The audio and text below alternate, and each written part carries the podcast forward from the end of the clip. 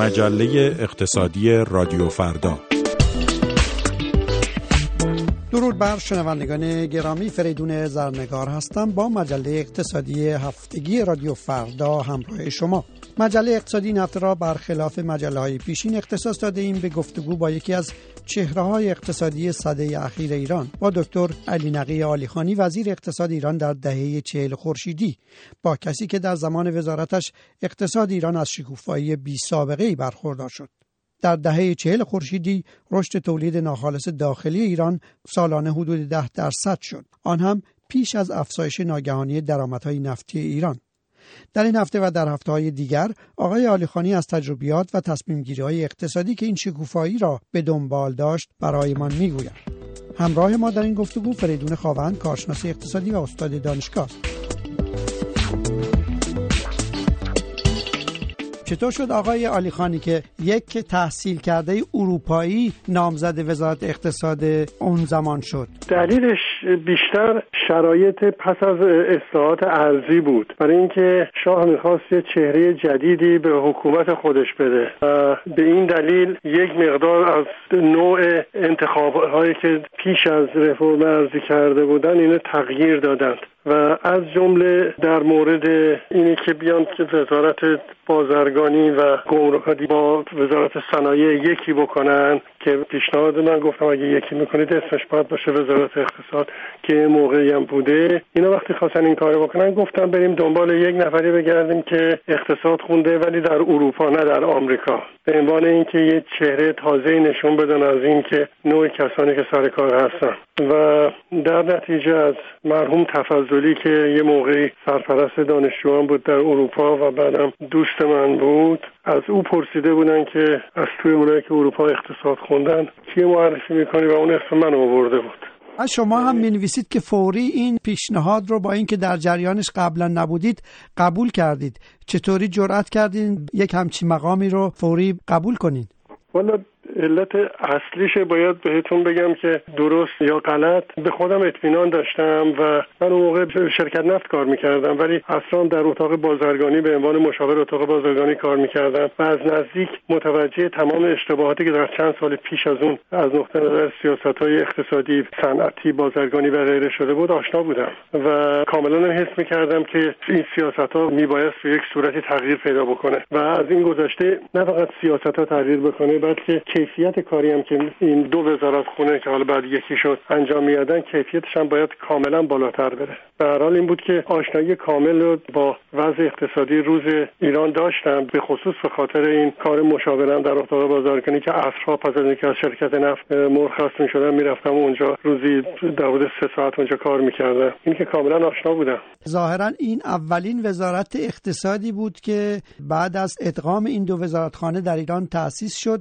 و شما مسئولیت این وزارت رو بر عهده گرفتید، اون هم در زمانی که اقتصاد ایران گفته میشد که در رکود کامل به سر می‌برد. وضع خیلی بدی داشت. وضع خیلی خیلی بدی داشت. یعنی به خاطر گشادبازی‌هایی که دولت‌های قبلی کرده بودند، دولت‌های پیش از دکتر امینی البته، وضع موازنه پرداخت‌های ایران بسیار خطرناک شده بود. اصلا ارز به اندازه کافی برای تأمین نیازمندی‌های کشور نداشتیم. بانک مرکزی ناچار بود در واقع جیره‌بندی بکنه و یکی از دوستای بسیار عزیز من دکتر غلامرضا مقدم و موقع قائم مقام بانک مرکزی بود در این مورد خیلی زحمت کشید. ولی به هر حال اینا تمام کارشون این بود که بتونن کاری بکنن که ارز برای چیزهای لازم در اختیار اقتصاد کشور باشه. بخش خصوصی در حال رکود کامل به سر می‌برد به خاطر همین گرفتاری‌ها و فشارهای تورمی که داشت در اقتصاد ایران پیش می‌آمد. من یک پرسشی داشتم از آقای عالیخانی در مورد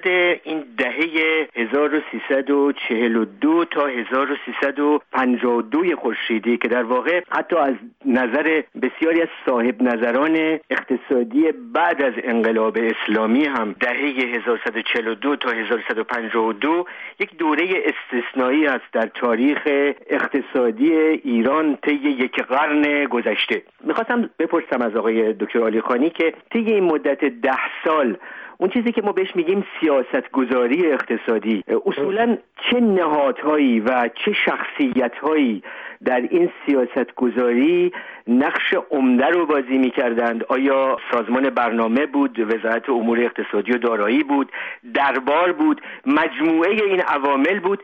چی شد که طی این مدت کشور تونست یک سیاستی رو به اجرا بگذاره که به رغم تمام اصطلاح شکنندگی‌هاش در عرصه‌هایی که خودتونم گاه به اون اشاره کردیم، ولی در مجموع توانست به این دوره یک پویایی اقتصادی خاصی بده و مهمتر از همه نرخ رشدی رو تأمین کنه که بالا باشه و نرخ تورمی رو که بسیار پایین باشه. این سیاستگذاری اقتصادی در دست چه کسی یا چه کسانی بود عمدتاً؟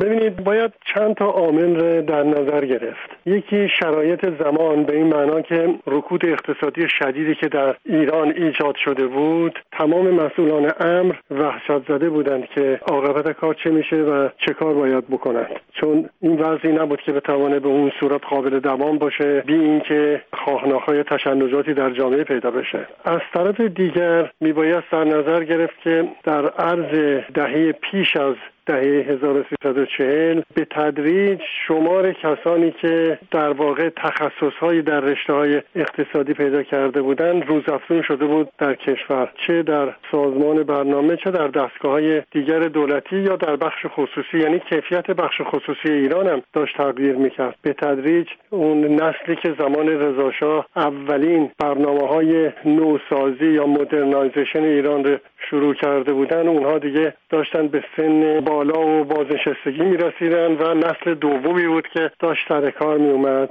و وجود این نسل تازه فوق‌العاده مهم بود. یعنی یه تغییری که در نیروی مدیریت این مملکت داشت رخ می داد و همراه با اینها در داخل دستگاه دولتی چند چیز واقعا کمک کرد. یکی این که شاه در دهه چهل پشتیبان خیلی از این رفورم‌هایی که لازم بود بود و با علاقه کار میکرد و اون روشی که در سالهای آخر دهه چهل شروع کرد و در دهه پنجاه به درجه اعلا رسید که منکر هر نوع نظم و انضباطی در کارهای اقتصادی باشه، در دهه چهل این وضع نداشت به هیچ وجه و این خب خیلی کمک میکرد. اما خب در داخل سازمان اداری ایران و شرایطی که حضورتون عرض کردم، مسئله مهم این بود که هماهنگی بین دستگاه‌های اقتصادی بتوانه به وجود بیاد و این هم شاید یه حادثه بود، برای اینکه سه دستگاهی که در این زمینه خیلی مؤثر بودن، سازمان برنامه بود، بانک مرکزی بود و وزارت اقتصاد. وزارت دارایی متاسفانه در تمام این دوران یه نقشی که در خیلی از کشورها داشته در ایران نداشت.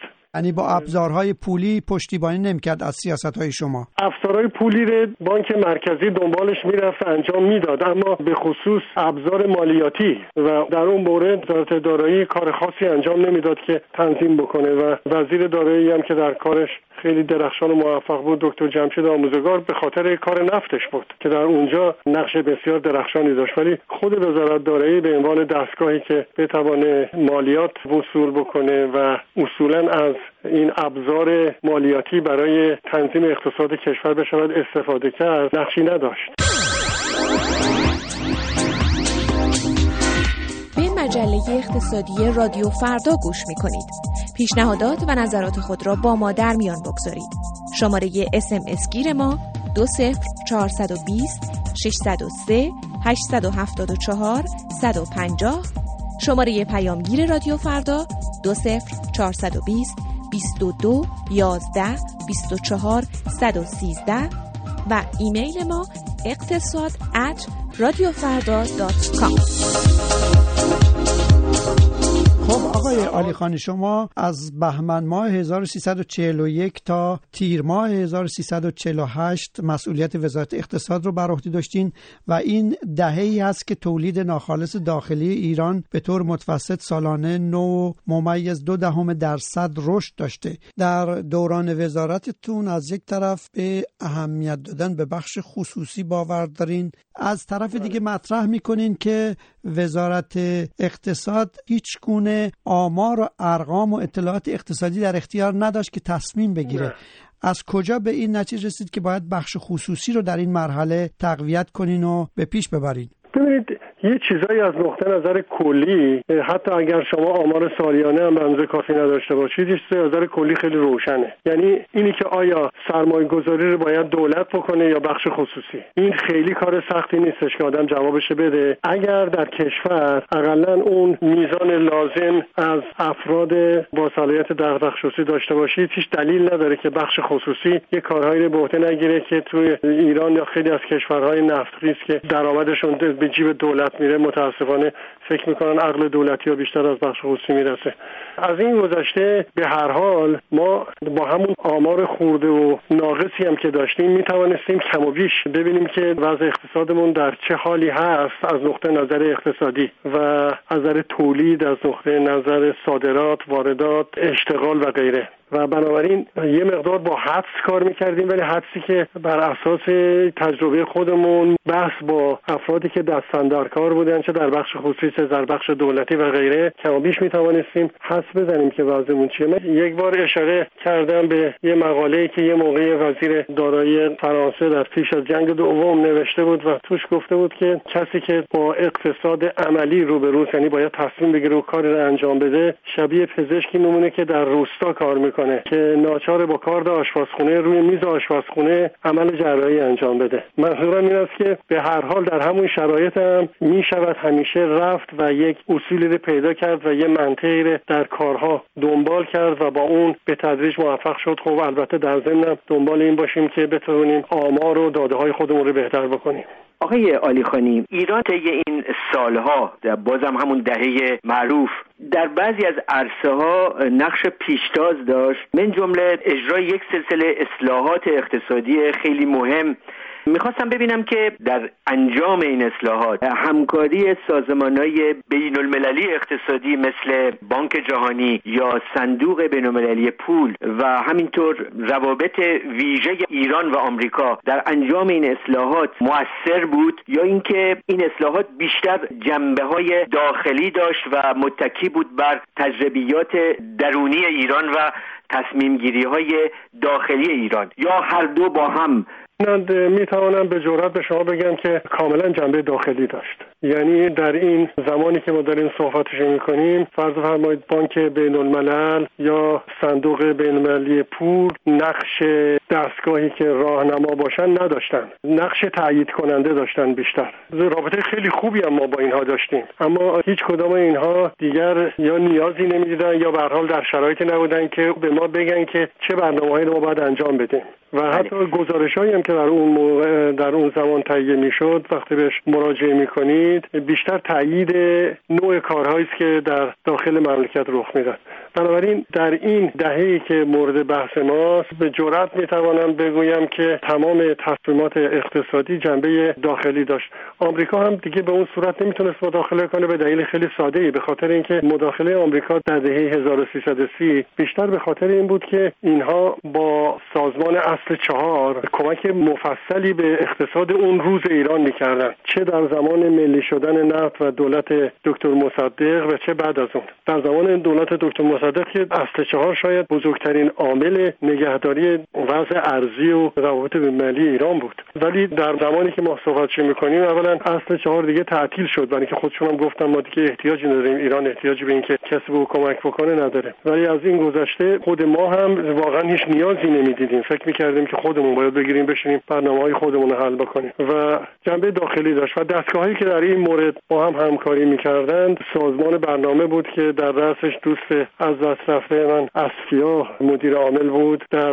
بانک مرکزی هم چند ماه پس از این که من به وزارت اقتصاد رفتم، مرحوم مهدی سمیعی رئیس بانک مرکزی شد، منم که در وزارت اقتصاد بودم و بین ما همکاری فوق‌العاده نزدیک بود، فوق‌العاده نزدیک بود و همین یک صدایی این سه دستگاه حساس مملکت اثر بسیار مهمی داشت در اجرای برنامه‌ها. آقای عالیخانی، من می‌خواستم یک پرسش هم در همین زمینه از حضورتون بکنم در مورد دکتر امینی که بله. دوران نخست وزیریش خیلی کوتاه بود.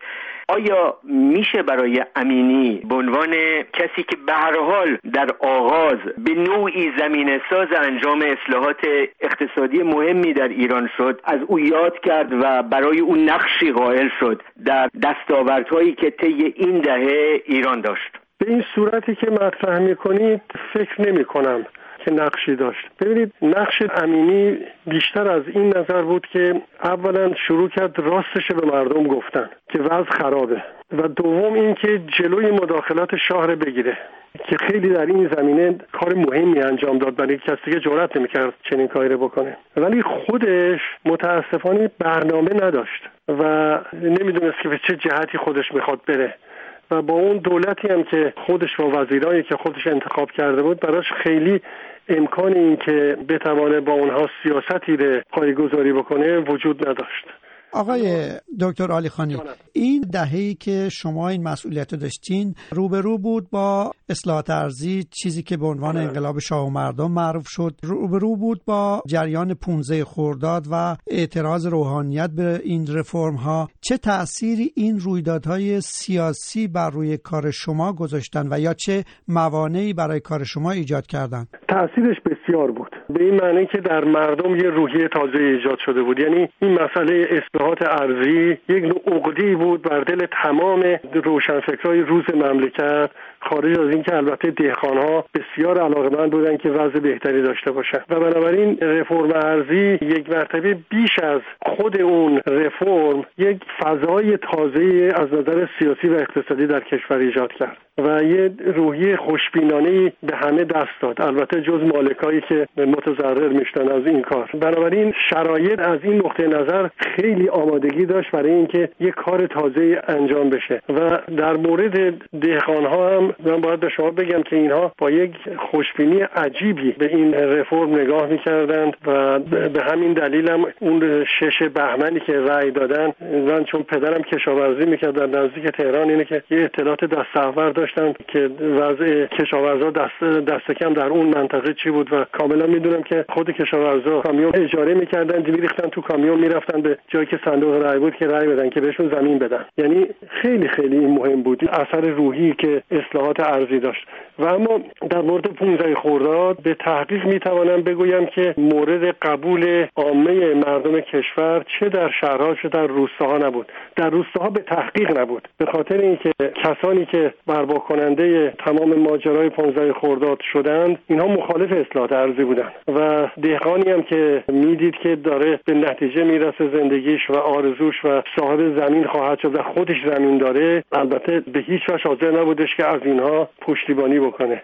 بنابراین مردم مملکت جز همین یک عده از روحانیون و بعدم عده از مالکان خیلی بزرگ و بعضی از سران عشایر، بقیه هیچ کس میشود گفت که با اینها موافق نبود. من به عنوان نمونه باید شما یادآور بکنم که چقدر این برنامه اثر داشت و در ضمن مخالفان اون تا چه اندازه دنبال این بودن که این وضع را عوض بکنن، برای اینکه پس از اینکه انقلاب رخ داد در ایران یکی از اقداماتی که فوری کردند و واقعا دلخراش بود، در منطقه خراسان در اونجا آستان قدس رضوی املاک زیادی داشت که به صورت وقف در اختیار آستان قدس بود و اینها رو در هنگام رفرم ارضی به عنوان تبدیل به احسن به صورت نقد پول رو به بانک ریختن به حساب آستان قدس که اون رو بتوانند سرمایه گذاری بکنن و در نتیجه اراضی آستان قدس که وقفی بود به عنوان تبدیل به احسن نقدش رو دادن به آستان قدس، زمینش هم دادن به کشاورزا. و پس از انقلاب یکی از اولین کارهایی که دولت پس از انقلاب بی‌رحمانه کرد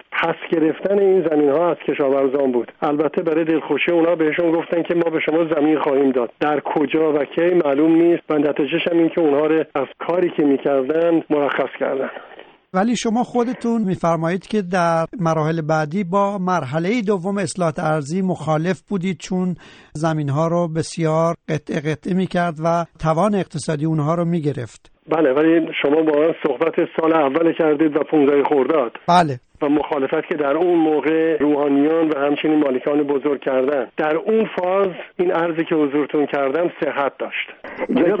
من مرحله بعدی شروع نشده. میخواستم در مورد همین مسائل سیاسی صحبت بکنم و تا اندازه‌ای من نظرم متفاوته با جناب علی در مورد همراهی سیاسی جامعه با اصلاحات. من فکر میکنم که نظام پادشاهی ایران در اون موقع نتوانست زمینه سیاسی لازم رو برای اینکه مشارکت بخش مهمی از نیروهای زنده اجتماعی ایران رو جذب بکنه به پشتیبانی از اصلاحات، در این زمینه نظام سیاسی اون موقع ایران موفق نبود و بهترین نشونه این هم این بود که متاسفانه از نظر من بخش بزرگی از جامعه روشنفکری ایران به شدت با این وضعیت یا مخالفت میکرد یا اصولا همراهی لازم رو نشون نمیداد و این عدم همراهی زمینه ساز اتفاقاتی شد که در دهه پنجاه، اواخر دهه پنجاه بالاخره به اصطلاح انقلاب اسلامی منجر شد.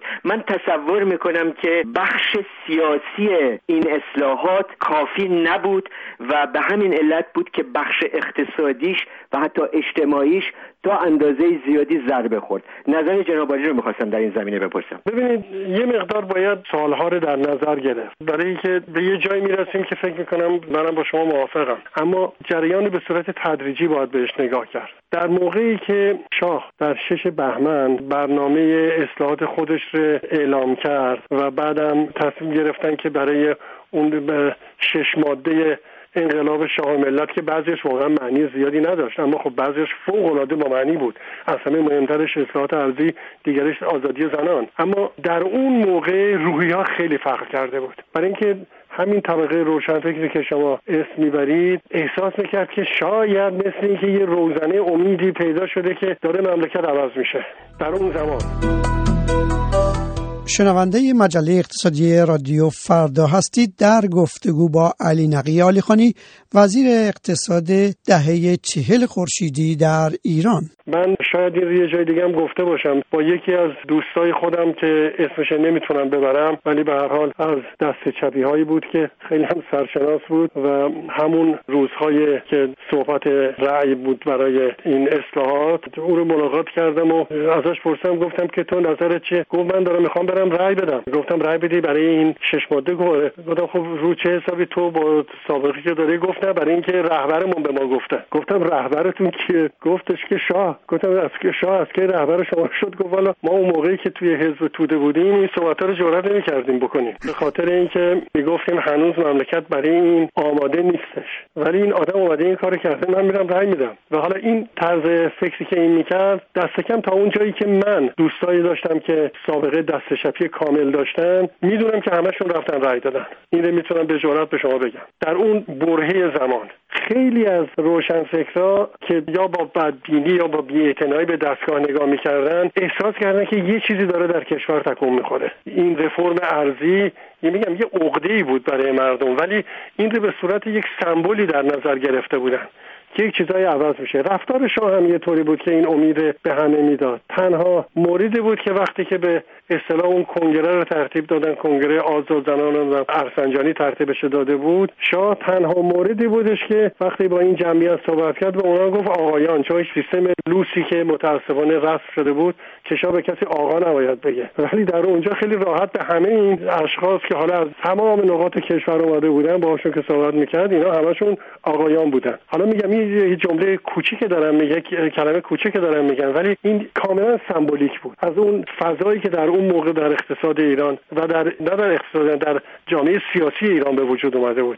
و اینها امیدوار بودن که این دنباله خواهد داشت. بنابراین وضعی که در شش بهمن یا پانزده خرداد، این رو شما به هیچ وجه نمیتونید مقایسه بکنید با چند سال بعد از اون. یعنی حالا به صورت دیگری حضورتون عرض بکنم، مرحوم سرلشکر پاکروان که اون موقع رئیس سازمان امنیت بود، یه دفعه در هیئت وزیران اومد این حرف زد، گفت که وقتی این اصلاحات در ایران شروع شد برای دو سه سال ما تقریبا هیچ الزامی نداشتش که دنبال کسی باشیم و بخوایم کسی رو دستگیر کنیم، ولی از اون به بعد به ترتیب، گفت ببینید به ترتیب داره هر سال تعداد آدمایی که ما دنبالشون هستیم یا میگیریم بیشتر میشه. یعنی میخوام به شما بگم که یه دو سه سالی یه آرامشی ایجاد شده بود و همراه با امید، ولی این امید به تدریج تبدیل به یأس کامل شد.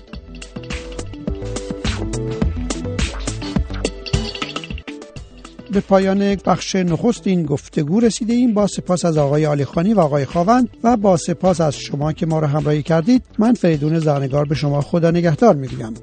بخش بعدی این گفتگو را در هفته‌های آینده خواهید شنید.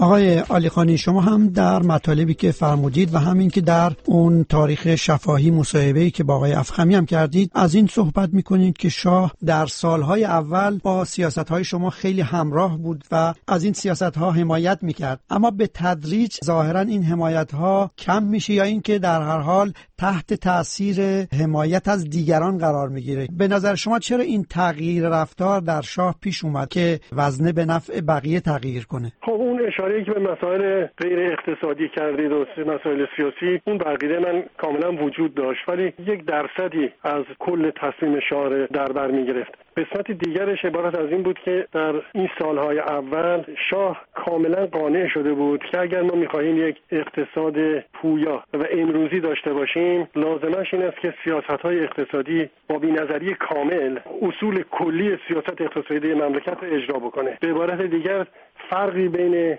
یه آقایی که به شاه نزدیک بود یا یه نفر که عضو خاندان سلطنت بود با اون کسی که در بوشهر نشسته، اینا با هم نباید فرقی داشته باشن از نقطه نظر امکاناتی که ما در اختیارشون میگذاریم و این رو شاه در سالهای اول کاملا مراعات کرد، ولی به تدریج از این کار کم کم دوری گرفت. یک مقدار به خاطر اینکه در خود دولت هم از خود نخست وزیر هویدا گرفته تا برخی افراد دیگر، اینها معتقد بودن که با این صورت خیلی اصولی نمیشه کارا رو اداره کرد و یکی از اون اعضای دولت میگفتش که آدم باید به مسائل سیاسی هم توجه بکنه. البته من هیچ وقت نفهمیدم که مسائل سیاسی که ایشان میگفتن منظورشون چی میتونه باشه، چون در واقع خودشم فهم خیلی زیاد سیاسی اون شخص به خصوص که اسمش نمیبرم نداشت.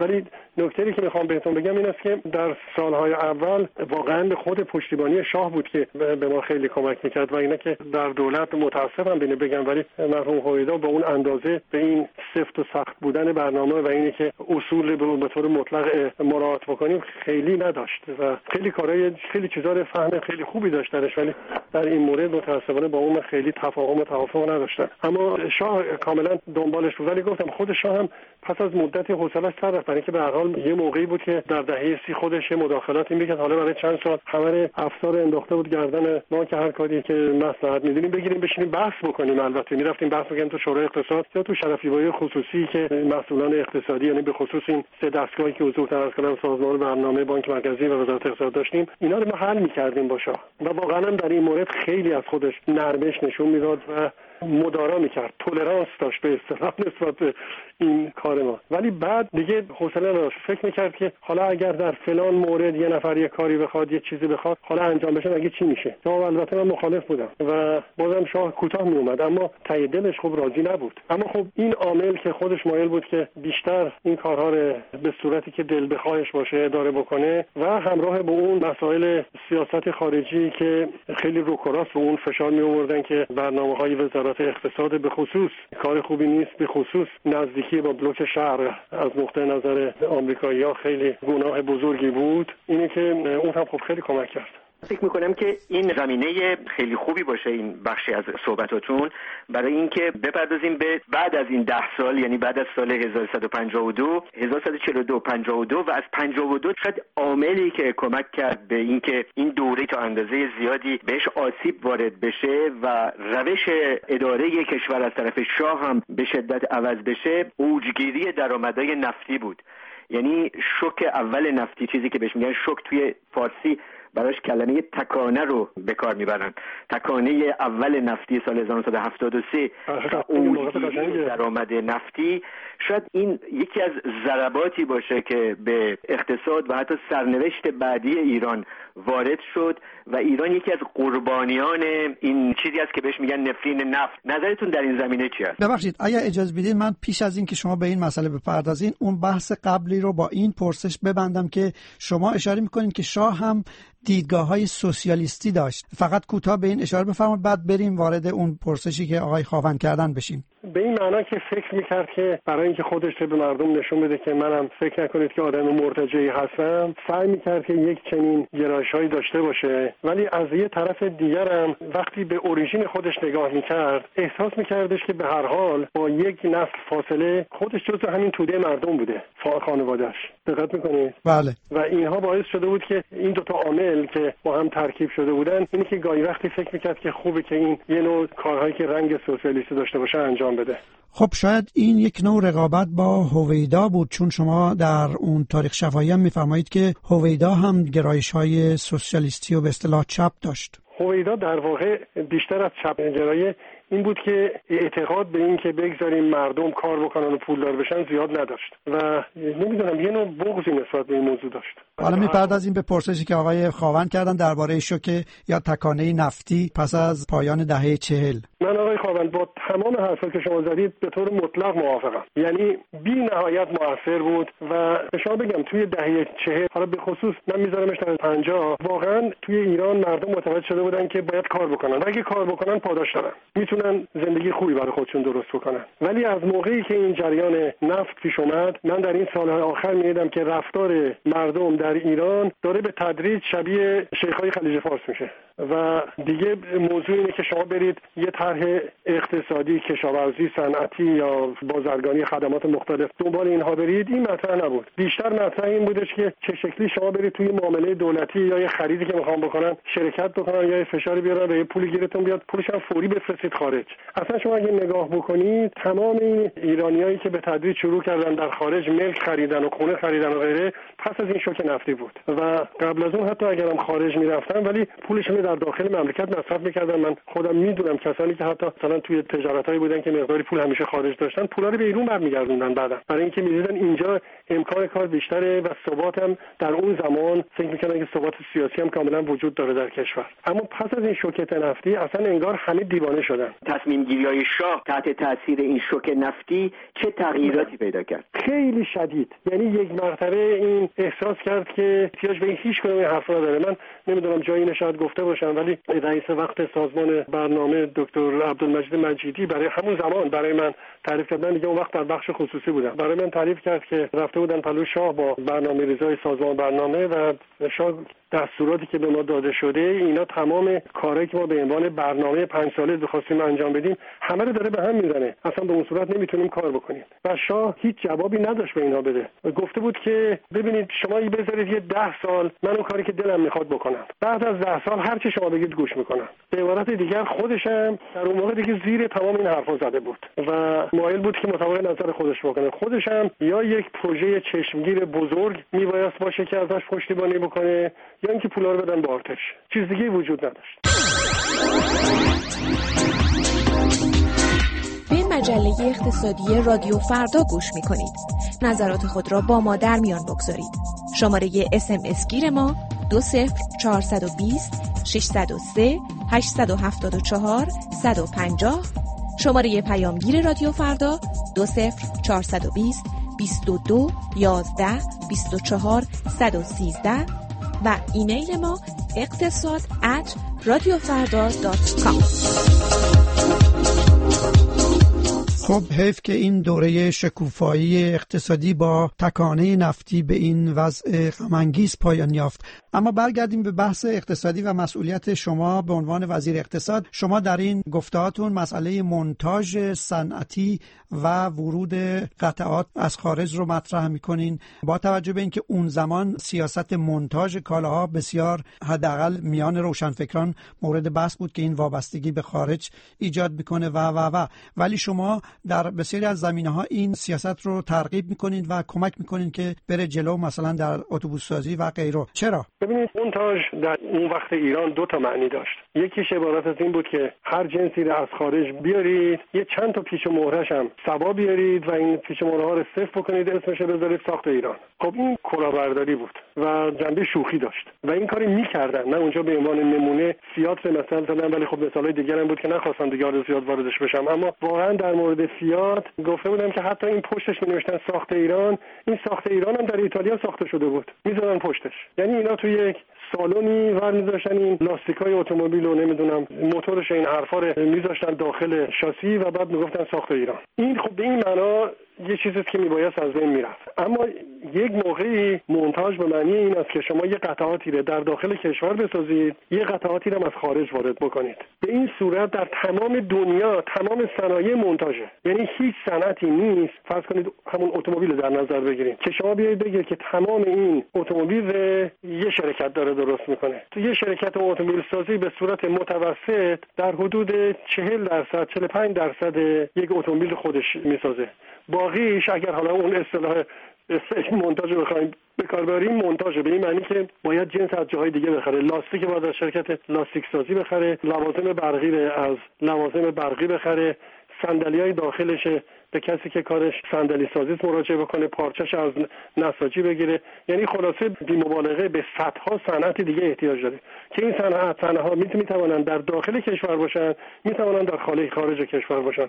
شما همین الان مثلا توی بازار مشترک اروپا وقتی نگاه بکنید این رو خیلی راحت دارید می‌بینید که فرض کنید توی فرانسه برای ساختن بعضی از موتورها یه قطعات اصلی از بلژیک میومد. از اون موقع از قبل از اینکه حتی به این صورت بازار مشترک در بیاد، ولی میومد در فرانسه، اونم بهش زیر اضافه می‌کردن، بعدم صادرش می‌کردن. هیچ ایرادی هم در این کار نمی‌دیدن، برای اینکه توی اقتصاد آزاد حساب می‌کردن که اینو در اونجا دارن می‌سازن با افیشنسی بیشتر و خب بچه‌ها وارد نکنن. ما توی ایران اومدیم دنبال اینکه به این صورت کار بکنیم، یعنی اینکه ما یه چیزایی در داخل کشور میتوانستیم خودمون درست بکنیم، هر چند هم مقدارش محدود باشه، ولی از اینجا شروع بکنیم. یعنی شما فرض بفرمایید یه اتوبوس رو وقتی شما به جای اینکه اتاقش بردارید بیارید، آهن ورق وارد مملکت بکنید و بعد تمام اینکه با اون فولاد ورقی که وارد کردید اتاق بسازید، خب میزان عمده ارزش افزوده این کالا توی این قسمت بعدی است که این رو تغییر دادید، یعنی از صورت آهن ورق درش آوردید به صورت اتاق اتوبوس. یا فرض بکنید که داخلش برمی‌دارید صندلی می‌سازید با تمام امکانات داخلی، یا پارچش یا هر چی، یا باتریش از داخل می‌خرید، یا فرض کنید رادیاتورش از داخل می‌خرید، یا لاستیکش از داخل می‌خرید. بعد به تدریج سعی می‌کنید که اینو بالا ببرید. بنابراین اگر شما به برنامه داشته باشید و بگید من طبق این برنامه در مرحله اول همون آغاز کار شما باید یه همچین درصدی رو در داخل ایران بسازید وگرنه بهتون اجازه نمیدم و بعد به تدریج برید بالا، این هیچ ایرادی نداره و ما کردیم این کار شد. برای اینکه فرض کنید اتوبوس پس از چند سالی که ما این کار کردیم تبدیل شدیم به کشور صادرکننده اتوبوس. ما به خلیج فارس، به عراق، به مصر، به رومانی، به تمام اینا ما اتوبوس صادر می‌کردیم، برای که صرف می‌کرد. کارگرای خیلی خوبی داشتیم، قیمتا اونم خیلی بهتر از قیمت‌های اروپایی بود. اتفاقا در مورد مثلا فایده گفتم فقط تو اتوبوس اون قسمت خب موتورش فرق میکنه، ولی قسمت اتاق و غیره خیلی کارگرگراست، یعنی لیبر اینتنسیو. بنابراین وقتی شما کارگر خوب دارید با با دستمزد ارزان‌تر کاملا صرف میکنه که در داخل کشور تولید کنید و صادرش هم بکنید. یعنی هیچ ایرادی هم نداشتش. اینی که این مونتاژ به این صورت با اون مونتاژی که من خودم باهاش مخالف بودم فرق داشت. جناب عالیخانی، در این زمینه من اجازه بدین یه نکته رو روش انگشت بذارم و اون اینه که استراتژی صنعتی ایران در طی اون دوران مثل خیلی دیگه از کشورهای در حال توسعه یه استراتژی بود که فکر میکنم بهش میگن استراتژی صنایع جانشین، که بعداً اگه شما فکر کنم تاثیرتون رو در فرانسه کردین به اصطلاح اندستری دو سابستیتوشن.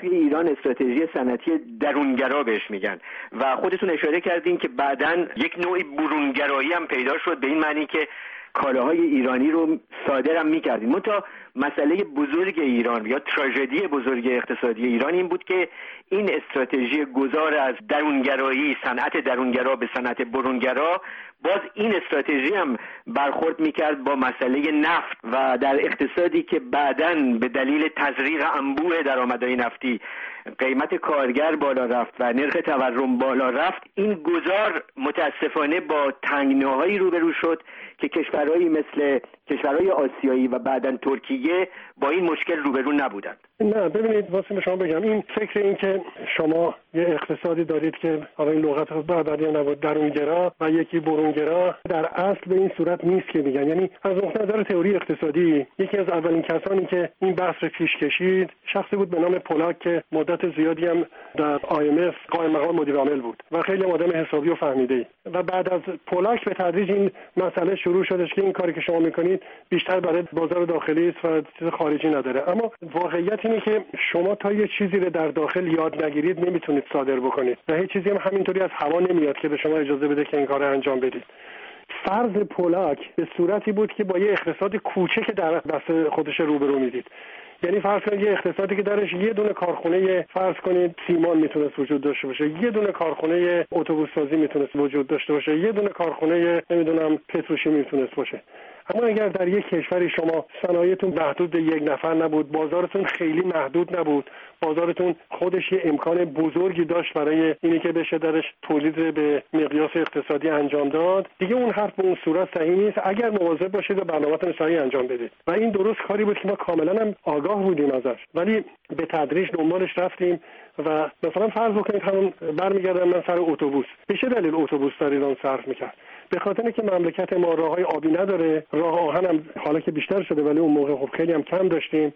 اصل کاری که ما می‌کردیم این بود که تمام حمل و نقلمون با کامیون و با اتوبوس انجام بشه و بنابراین یه بازار بزرگی ما برای این در داخل کشور داشتیم. هیچ دلیل نداره چیزی که در داخل مملکت براش بازاری بزرگ داشت ازش استفاده نکنیم. به همین دلیل هم ما میتونستیم به کووید ساتر بکنیم، به خاطر اینکه کووید بازاری نداشت که بتونه خودش نگه داره. در ضمن قیمتی که برای ما تمام بشه از قیمت آلمانی ارزون تر بود. یا فرض بفرمایید همین من اگر بخوام با مصر بخوام در نظر بگیرم، برای اینکه مصر تمام فعالیتش تو اون دره نیل برای یه جایی که با همون چند تا راه آهن و با همون راه آبی و این حرفایی که داره به مقدار زیادی واسه خودش تامین میتونست بکنه به هر حال در اون موقع. ولی ما این کار در یک کشوری میکردیم که فرض کنید شما از این طرف تا اون طرفش بالای هزار کیلومتر باید یه کامیون یا اتوبوس راه میرفت و احتیاج هم روزافزون بود واقعا. بنابراین کاملا صرف میکرد و کاملا حق داشتیم که دنبال این کار بریم. و اینم که بعد فکر بکنیم که ما باید نه باید دنبال یه چیزی میرفتیم که این برای بازار صادرات هم وجود داشته باشه. خب باید هم میشستیم کسی هم نمیومد. اما اگر یه چیزی رو بازار داخلی داشت و به تدریج که یاد میگرفتیم بازار خارجی هم براش پیدا میکردیم، در واقع اون چیزی که میخواستیم شده بودیم. حالا من نمیخوام بگم اقتصادا همشون شبیه همن، ولی به هر حال به صورت کلی که به جریان نگاه بکنید، برزیل امروز نگاه بکنید، برزیل نوع این درونگراییش اصلا یه چیزی بود که ما هیچ وقت فکرش هم نمیتونستیم بکنیم. من مطمئن هستم که شما کاملا آشنایی دارید باهاش، ولی امروز شما برزیل نگاه بکنید تبدیل شده به اصطلاح یکی از غول‌های اقتصادی دنیا. برای اینکه یاد گرفتن یاد گرفتن باید چیکار بکنن و الان دارن میرن جلو. نه به خصوص با مسئله نفت روبرو نبودن.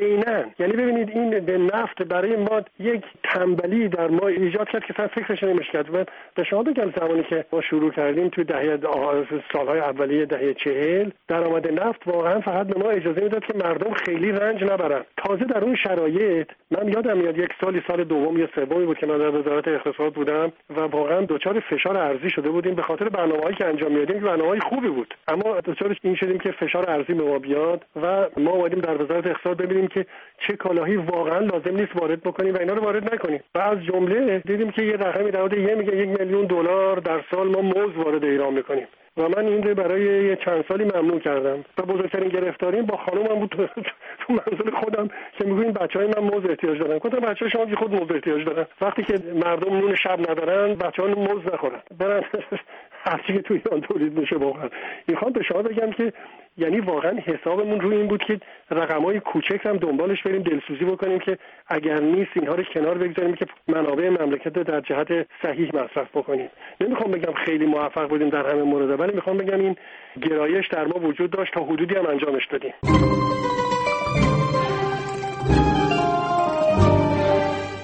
آنچه میشنوید صدا صدا صدای صدای رادیو فرداست.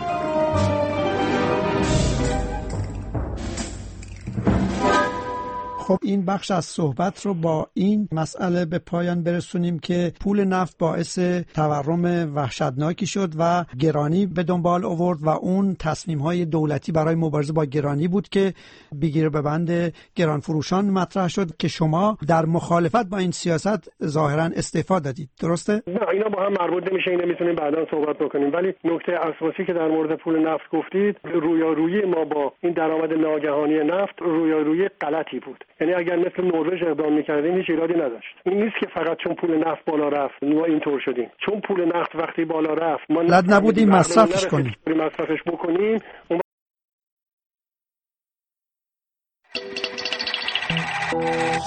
مجله اقتصادی رادیو فردا. درود بر شنوندگان گرامی رادیو فردا، فریدون زرنگار هستم با مجله اقتصادی این هفته با شما.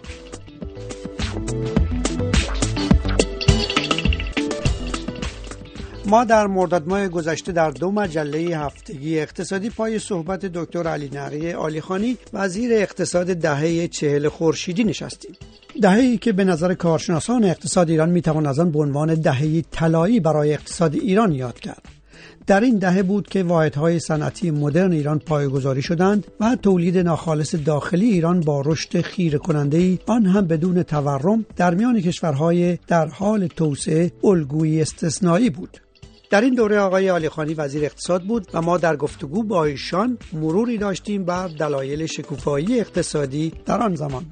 گفتگوهای ما به آنجا رسید که آقای عالیخانی دلایل کناره‌گیری خود را از مقام وزارت به دلیل اختلاف با نخست وزیر وقت امیرعباس هویدا با شما شنوندگان در میان گذاشت و گفتگو با آقای عالیخانی را با اشاره ایشان به افزایش چشمگیر بهای نفت و بلندپروازی‌های شاه برای برنامه اقتصادی دیگر به پایان رساندیم.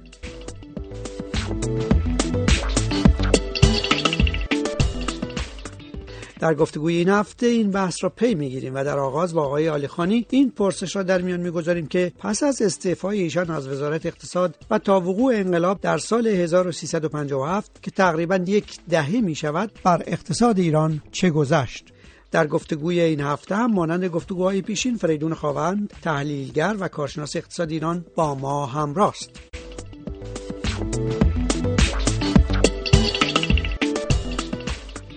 چیز اصلی که واقعا می شود گفت اینه که چه فرصت زرینی درست در همون زمان در اختیار ما بود که به کلی زندگی مردم تغییر بشه و یک دوره تازه‌ای در تاریخ ایران به طرف پیشرفت شروع بشه، چون هم به تدریج نیروی کارآمد انسانی ما به مراتب بهتر از گذشته شده بود، از طرف دیگر درآمدهای ارزی ما خیلی رضایت بخش بود و بعد هم به تدریج متوجه شده بودیم که منابع طبیعی ایران هم به طور نسبی خیلی غنیه، یعنی کشورهای زیادی نیستن که منابع طبیعی مثل ایران دارن، گذشته از نفت که البته همه می دونستن، ولی بسیار منابع دیگر. این است که امکاناتی که در برابر ما بود فوق‌العاده بود و مردم هم چیزی جز این نمیخواستن، اما توجه دولت متاسفانه به تدریج به جای اینکه برود به طرف آنچنان توسعه‌ای که مورد نیاز مردم بود، رفتن به طرف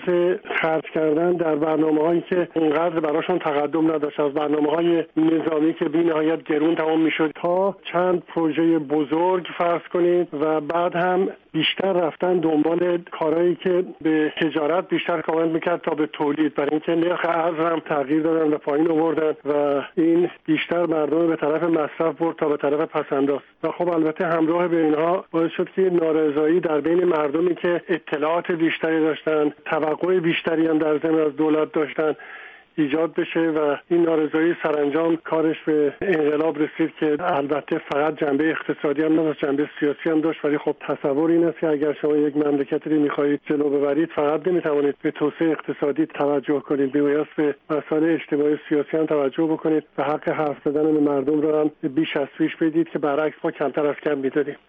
این است که این عوامل باعث شد که وضع به هم بخوره، ولی واقعا تمام امکانات وجود داشت در کشور که ما یک زندگی خیلی بهتری داشته باشیم و مردمی که امروز در ایران دارن زندگانی میکنن دارای یه زندگی باشن، فرض کنید شبیه کره جنوبی یا کشورهای شبیه اون. خب آقای عالیخانی، اینجا یه پرسش مطرح میشه، در حقیقت فکر کنم برای خیلی از شنونده ها، این که این نحوه عقبگرد و بازگشت از اون سیاست دهه چهل چگونه در عمل پیاده شد؟ ببینید این یکی جنبه تدریجی داشت، به این معنا که واقعا خود شاه خیلی به دیسیپلین اقتصادی و مالی اعتقادی نداشت تا یه مدتی زیر اثر تمام اون اتمسفر انقلاب به اصطلاح سفید، دو, دو چیز واقعا مهمش، یکی رفرم ارضی و دیگری آزادی زنان.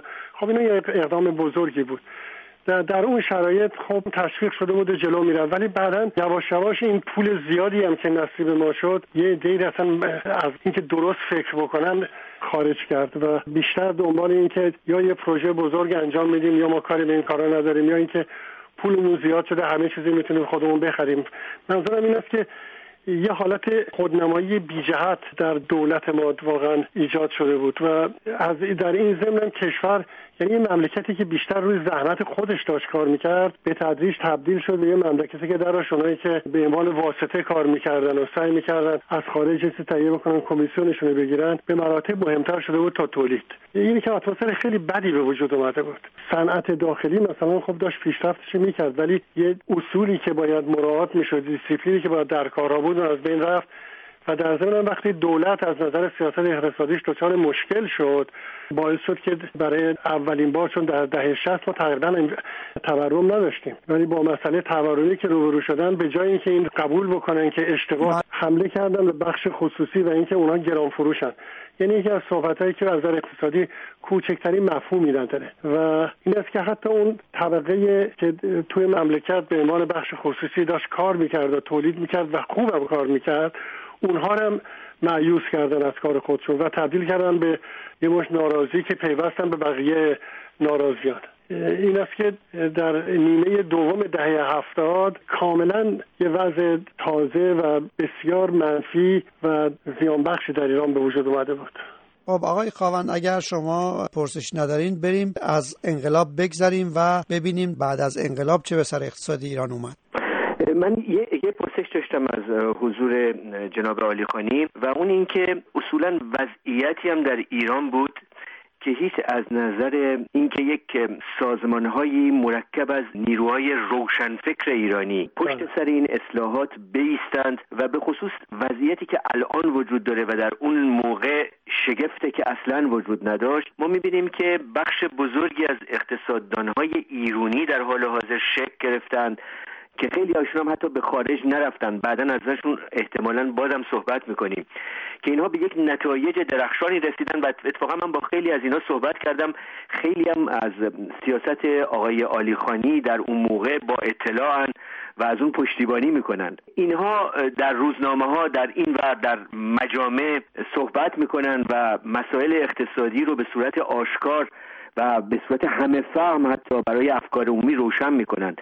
چیزی که شگفت در اون دوران این بود که خارج از تسلط روشنفکران ادبی به خصوص رمان‌نویسا، شاعران، ما از روشنفکرانی که به خصوص در عرصه اقتصادی، حقوقی و مسائل اجتماعی آشنا باشند و بدونن که در کشور چی میگذره، بخوان از جنبه‌های مثبت فعالیت در ایران دفاع بکنند، ما هیچ نداشتیم و در واقع یه نوع خلأ بود در پشتیبانی از وضعیت کشور و من فکر میکنم که نبود این نوع پشتیبانها به خاطر وضعیت سیاسی کشور مقدار زیادی اعتبار دستگاه رو در اون مورد برهم زد. خواستم نظر جناب عالیخانی رو در این زمینه بپرسم. من صد درصد با نظر شما موافق هستم به این معنا که صحبت اگر میشد در اتاقهای در دست منظورم میشد ولی به صورت علنی که یا به صورت کنفرانس باشه یا به صورت مقاله و کتاب تقریبا خبری نبود و تاسفانه اینه باید من اذعان بکنم که در اون موقع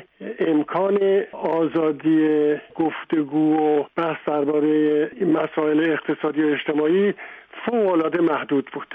یعنی شاید فقط در توی سمیناری در یه دانشگاه میشد حرف زد ولی اینی که در عرصه عمومی ما صحبت بکنیم به صورت آشکار و راحت وجود نداشت و این حتما به ما لطمه زد. ولی گفتم یه گرفتاری ما این بود که از نقطه نظر اقتصادی و تا حدود زیاد اجتماعی واقعا داشتیم شبیه کشورهای پیشرفته میشدیم ولی از نقطه نظر سیاسی و فکری داشتیم برمیگشتیم به دوره قاجاریه. یعنی دقیقاً یه حالتی که مردم حتی حرف زدن ندارن، برن کارشون رو بکنن و از زندگیشون هم شکرگزار باشن. تموم شده رفت. این خیلی به ما لطمه زد. الان حتی با تمام این فشاری که در داخل ایران میارن به هر حال یه مقدار بحث وجود داره ولی اون موقع به این صورت این بحثا در کار نبود. میگم به صورت علنی البته شما میتونستید بگید که وقتی میرفتید در فلان انستیتو یا در فلان سمینار شرکت میکردید خیلی صحبت‌ها رو میتونستید بکنید ولی اون فایده نداشت. اینی که برای در واقع سوال اصلی شماست که من باهاش موافقم اینه که به صورتی باشه که یه پایه‌ای باشه برای یک نوع گفتمان بین تمام مردم که بگن چه چیزایی مطرحه و چه کارهایی باید کرد. این در کار نبود. انقلاب ملت ایران نمیتواند مورد تایید من به عنوان پادشاه ایران و به عنوان یک فرد ایرانی نباشد. من دولت تعیین میکنم. من تو دهن این دولت میزنم.